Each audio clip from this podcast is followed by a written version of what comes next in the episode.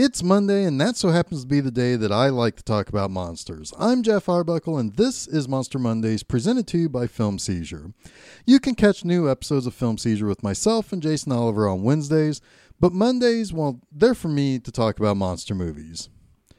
Well, we go last week from one of the best movies ever made about a sea mon- monster to this week with perhaps one of the silliest, if not the worst. Ten years after Creature from the Black Lagoon graced movie screens, other B movie filmmakers started getting in on the sea monster action. Not only that, but by the early 60s, you now have rebellious biker kids, beach blanket bingos breaking out all over the joint, the atomic age and all of its radioactive waste crap, and all sorts of teenage shenanigans you can mix in with. That led director Del Tenney to decide to make what he called the first ever horror monster musical, The Horror of Party Beach. Tenney was definitely more of a schlockmeister that liked making movies for the teenage and young adult crowd to watch at drive ins. He did this as well as a couple of other movies I'm aware of or have seen, like Psychomania and I Eat Your Skin, which I believe the latter, and this is no joke, played a double feature with a movie called I Drink Your Blood. Yeah, that's just a little side note that, of course, I know. Uh, Tenney had started out as an actor and even did some work as an extra in some bigger time movies, but ultimately decided to move into producing and directing these B movies. He also didn't mess around as we see in this movie's real easy breezy 78 minute runtime, so I suppose I shouldn't really dawdle either. This movie starts with a science understudy named Hank and his girlfriend Tina on their way to the beach. Tina seems to have a bit of a drinking problem, and she thinks Hank has a bit of a problem with spending too much time with his mentor, Dr. Gavin, and not enough time attending to her needs. Good thing for Hank that Dr. Gavin has a cute daughter named Elaine that thinks he's the bee's knees. Meanwhile, a ship off the coast of the of Party Beach, I guess you could call it, dumps some barrels that contain toxic waste.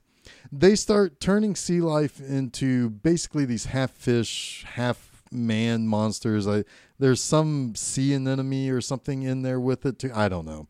The monsters start making their way to the beach where teenagers are rocking out to a rock and roll band playing some pretty hot tunes and making guys in teeny tiny swim trunks and girls in pointy boob bikinis do goofy dances.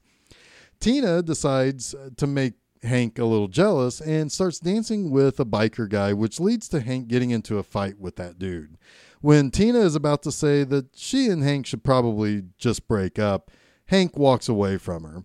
She goes for a dance and uh, also decides to maybe take a dip or something. I don't know what her thinking is. She's she's a mess. But she ends up getting killed by a fish monster. Later, Elaine is supposed to go to the slumber party with her college friends who seemingly all act like adolescent girls but decides to blow them off. That's probably because she's an adult and these girls are acting like adolescent girls. I don't know. That's a good goddamn thing, too, because the girls think these guys from some frat house is going to crash the party, but it turns out that a bunch of fish monsters come crashing the party instead. Uh, there were like 20 of these girls here or something, and they basically all got massacred. At some point later, we see this family sitting down to watch the news to find out that, yeah, the news is just passing this off as an invasion of fish monsters killing these girls. I mean, who needs logical explanations for these deaths, right? I mean, now, Dr. Gavin was basically told by the police to work on the issue, and I guess maybe he said they were fish monsters. But do you see the problem here? There doesn't seem to be any indicator that this is necessarily a monster, uh, and we sure as hell aren't shown or been given any opportunity to see any exploration into the idea that Dr. Gavin knows monsters are running about. Anyway, the monsters keep rampaging, and these three bimbos riding through town to get to New York City get lost and ultimately attacked. These creatures start stalking girls whenever they can in this town, and seemingly no one seems all that worried that they should just maybe stay indoors to, you know, not be massacred? Anyway, after one monster misses out on getting a girl, he attacks a mannequin in the storefront window, only for the glass to cut off one of its arms, which causes uh, the opportunity for Dr. Gavin and Hank to basically study it. What's interesting about it, though, the arm continues to live even though it's been severed from the body. Gavin discovers that basically these creatures are a protozoa and for some reason need human blood to live. They also discover that sodium will kill the monsters since it will dry out the protozoa and cause them to essentially explode into smoke and some sparkle flames. Dozens, if not hundreds, more people get killed by these monsters. And the newsman says that science has confidence that they will find a way to stop the monsters, but didn't they already discover that sodium will blow these things up? So what's the holdup here? I, I guess they just don't have enough sodium because Dr. Gavin asks Hank to call around to all the chemical companies and find sodium in mass quantities.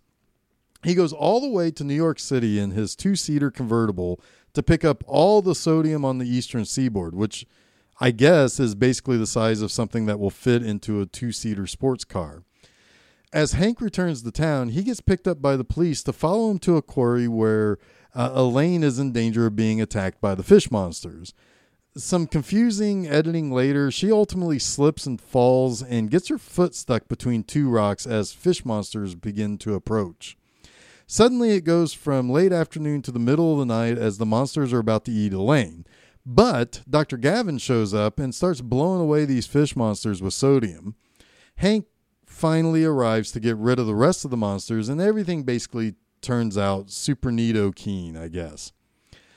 So let's get to my three things, shall we? First up, I ain't gonna hide the fact that this movie is utter crap, but boy, is it fun crap. We have monsters going on mass murdering sprees. We, uh, but we also have a fun rock and roll band playing on the beach for the kids. I don't think that the band even gets paid real money. I think they get paid through bringing these kooky kids joy. Uh, you got these kids just going around and making out with each other and saying silly one liners like this shit is laughing or something. Uh, we even have comedic interludes with these drunk guys getting tossed from a bar, uh, too drunk to drive home, so they walk along the uh, street and get attacked by sea monster. It's utterly terrible, but damn, I love how light and breezy it is. It probably doesn't hurt that I get some nostalgic joy out of this being covered in the eighth season of Mystery Science Theater 3000. That show has given many people my age an absolute love of so bad it's fun movies. Second, I love it when movies have zero regard for continuity. Earlier in the movie, when the news first broke of these fish monsters terrorizing the town, the newspaper boy sells paper with two different headlines. One of those headlines is something basically that says "Monster Still at Large," which the other headline, which is a headline much later seen in the movie. So I guess that kid got a super early edition of the paper, uh, but then in the big climax, it switches from pitch black night to late afternoon to twilight to early afternoon to pitch black night. It's all over the place in that scene. But maybe my favorite thing the the the the thing that I always see, but for some reason just assume the filmmakers are all like, eat shit, dumb movie guy. We're doing this whether it's the right thing to do or not. So the movie, the horror of Party Beach, which seemingly takes place during the summer, right? I mean, that's when people go to the beach, especially if you're in driving distance to New York City. You're probably not going to the beach any other time but in the summer. But okay, so if you haven't so if you aren't at the beach in this in the world of this movie, the trees are completely barren and it looks like it's the dead of winter in upstate New York, which means there were times people were filming scenes pretending it was summer, but it was probably like 15 fucking degrees outside. Thankfully, it wasn't snowing, I guess, but there are literally scenes in which people are seen at the beach in swimwear, but are elsewhere in, but people are elsewhere in town at the same time in overcoats. It's hilarious to me to see things like that. Is that a dumb thing to praise as as a thing that I like? Eh, I don't know. It's my show, so yeah, it's something that I can definitely praise. For as bad as that continuity is, it's it just makes the whole experience that much more fun.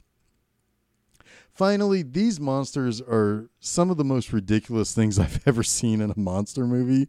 They have these giant fins on the top of their, and like the top and the sides of their heads, with these big old googly eyes. But what takes the cake are their mouths that look like they are stuffed with about a half a dozen hot dogs. These are totally goofy looking, but meant to be these terrible rampaging creatures that basically kill everything in their path. You know those dogs that win the ugliest dog in the world contest that are so freakishly ugly that they go all the way back around to being cute? That's what we have here. I don't have, uh, we don't have vicious killing machines. These monsters look like Muppets on Sesame Street. and I can't look at these things without getting giggles out of pure joy that someone put these costumes together and said, yeah, you know, I did a real bang up job here. It, it's amazing. This is a movie I 100% recommend to people who enjoy watching silly monster movies that make zero sense. And when it tries to make sense, it, well, it just fails. I think that makes me like it even more, though. And that's what's so great about it. So this wraps up this week's Monster Mondays. Uh, until next week, I'll see you later. And don't forget to check out new episodes of Film Seizure every Wednesday and a new installment of Monster Mondays each Monday on filmseizure.com. Also, be sure to check out new posts at my website, bmovieenema.com, each Friday.